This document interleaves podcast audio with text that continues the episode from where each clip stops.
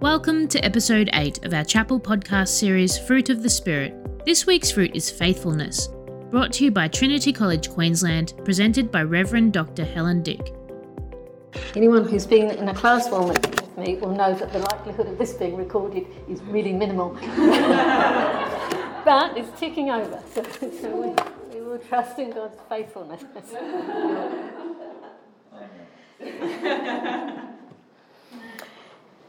My experience in chaplaincy, some of the stories of suffering and pain that I've been told have simply reduced me to silence.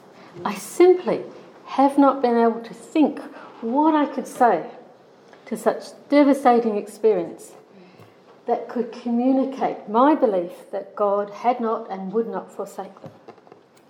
Because for the person concerned, this was often a time when God seemed distant, silent, uncaring. And they wondered if God could be trusted or even if God existed at all. And I think the writer of Lamentations reflects some of that feeling, clearly experiencing extraordinarily difficult circumstances as well, finding God distant and silent. Jerusalem has been ransacked by the Babylonians. The inhabitants have been sent into, into exile. And it seems that God has given up on the people who were to be his representatives to the rest of the world. The book of Lamentations opens how lonely sits the city that once was full of people. And it largely continues in that vein. There is a reason why it's called Lamentations. The book, which is thought by some to have been written by Jeremiah but probably wasn't, is divided in. Am I right, Rachel? is divided into five chapters, which the commentators described either as poems or dirges. And certainly they are almost relentlessly bleak. Chapters 1 and 2 and the beginning of chapter 3 are devoted to describing the author's agony and pain. The fall of Jerusalem has brought him pain, deep pain, for his community and for himself. And he describes hunger and poverty and fatigue and captivity, mockery, bitter humi- humiliation, and deep distress. I remember my affliction and my wandering, the wormwood and the gall. I well remember them, and my soul is downcast within me. Wormwood and gall being bitter plants symbolizing his pain and his wretched state of mind. And perhaps surprisingly to some of our modern Western ears, the author goes on to readily attribute all of these disasters to God. Lamentations 3:1 states, "I am one who has seen affliction under the rod of God's wrath." He talks I'm assuming it's he because I don't, there is nothing that said otherwise. He talks of God having turned his hand against him, besieged him, hedged him in, made him walk in darkness, and shut out his prayer. All of this is God's doing. But he acknowledges that these, are, these actions are a consequence of Judah's unfaithfulness. Jerusalem has sinned greatly, he says. And so, as a consequence, he believes God has brought Jerusalem's disaster and misery.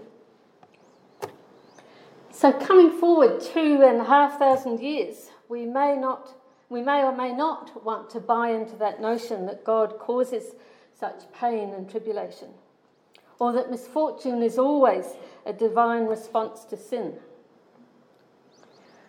But I think that for many of us, there is, and many in the world, there is still a sense when things go wrong in our lives or in the world that surely an all powerful God has to take some responsibility for our suffering. One of the most common questions I've been asked in ministry is why does God allow such terrible things to happen? Or why has God done this? When disaster or tragedy hits an individual or a community, or the whole globe, as with COVID, the question of God's apparent indifference or intention is common, and for some it crushes their faith. How can we trust or believe in a God who allows this stuff?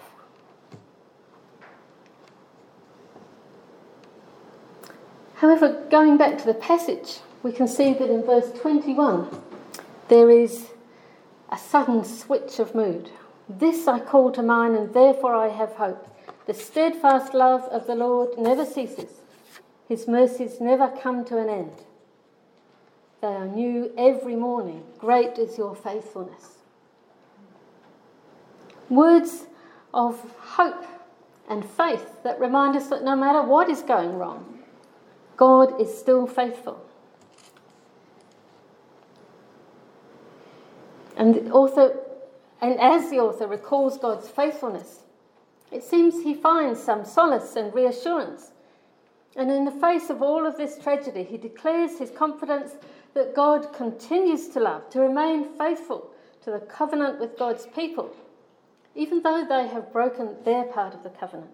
His love and mercies never end, his love and compassion.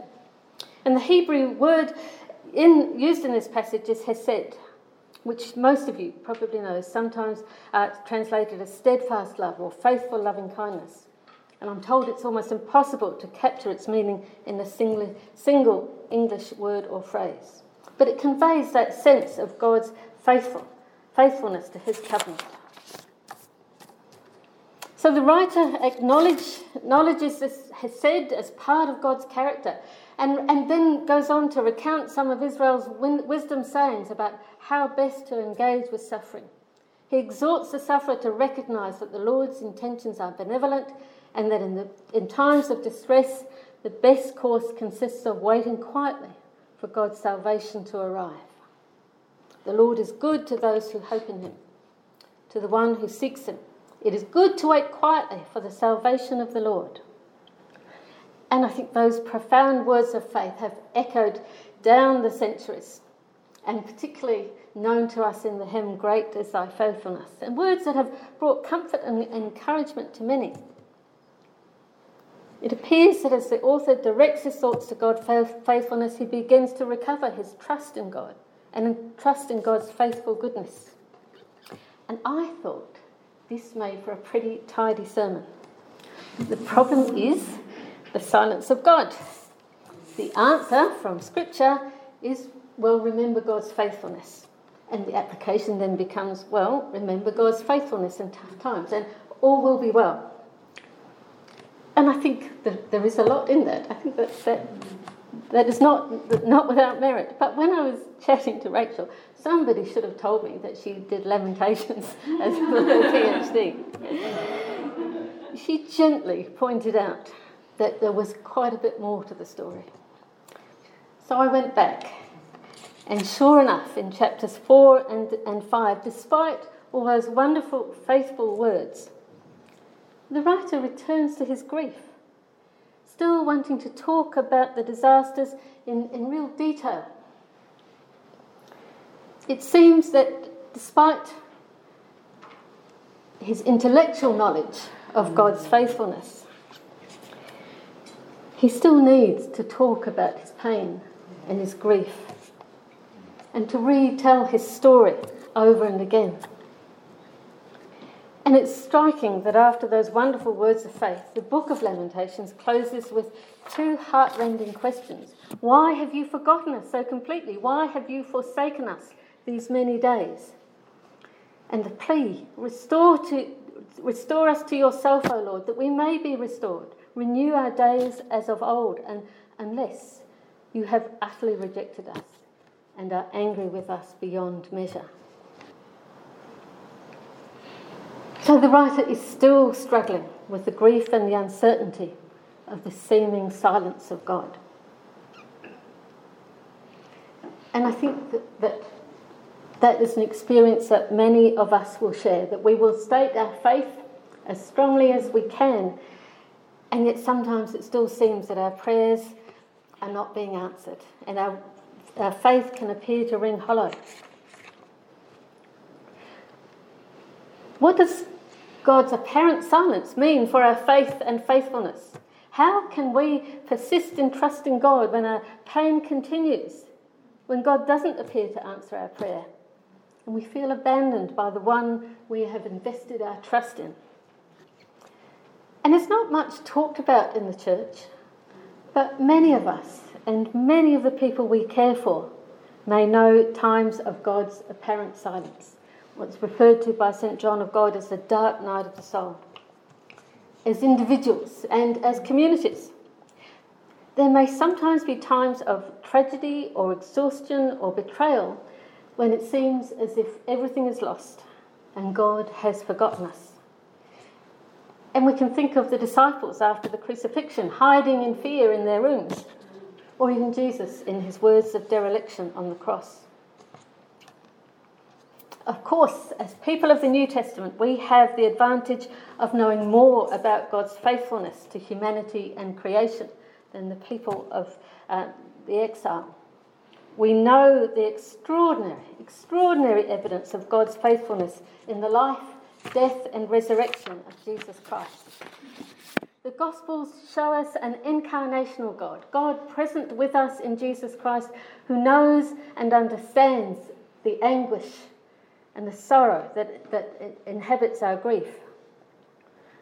A God whose faithfulness is such that death and suffering have been taken into God's own life. And then the resurrection shows that God's faithfulness is always greater than our unfaithfulness. In the face of the very worst that humanity, can do to God, the Son dies for us and our sins. So we know we don't need to fear retribution from God. We can trust God's promise that a time will come when all the disappointment and pain and despair of the world will be transformed into new life. In the signs of the Trinity, which are there in the Old Testament but more obvious in the New, we can see that faithfulness is part of God's being. God was and is faithful before time, in time, and beyond time in the loving, giving, and faithful relationship of Father, Son, and Spirit, a community of Hesed. What I want to suggest is that despite all that we know, our faithfulness is not necessarily apparent in experience of strong fe- in a strong feeling of faith or confidence or an unwavering certainty in what we believe, particularly in difficult times. I want to suggest that faithfulness does not have to mean being full of faith in the sense of an emotion. But faithfulness is something which is lived out in our commitment to act on the promises we have made to God. What Paul talked about aligning ourselves with the covenant of God. Being faithful to our memories of God's faithfulness in the past.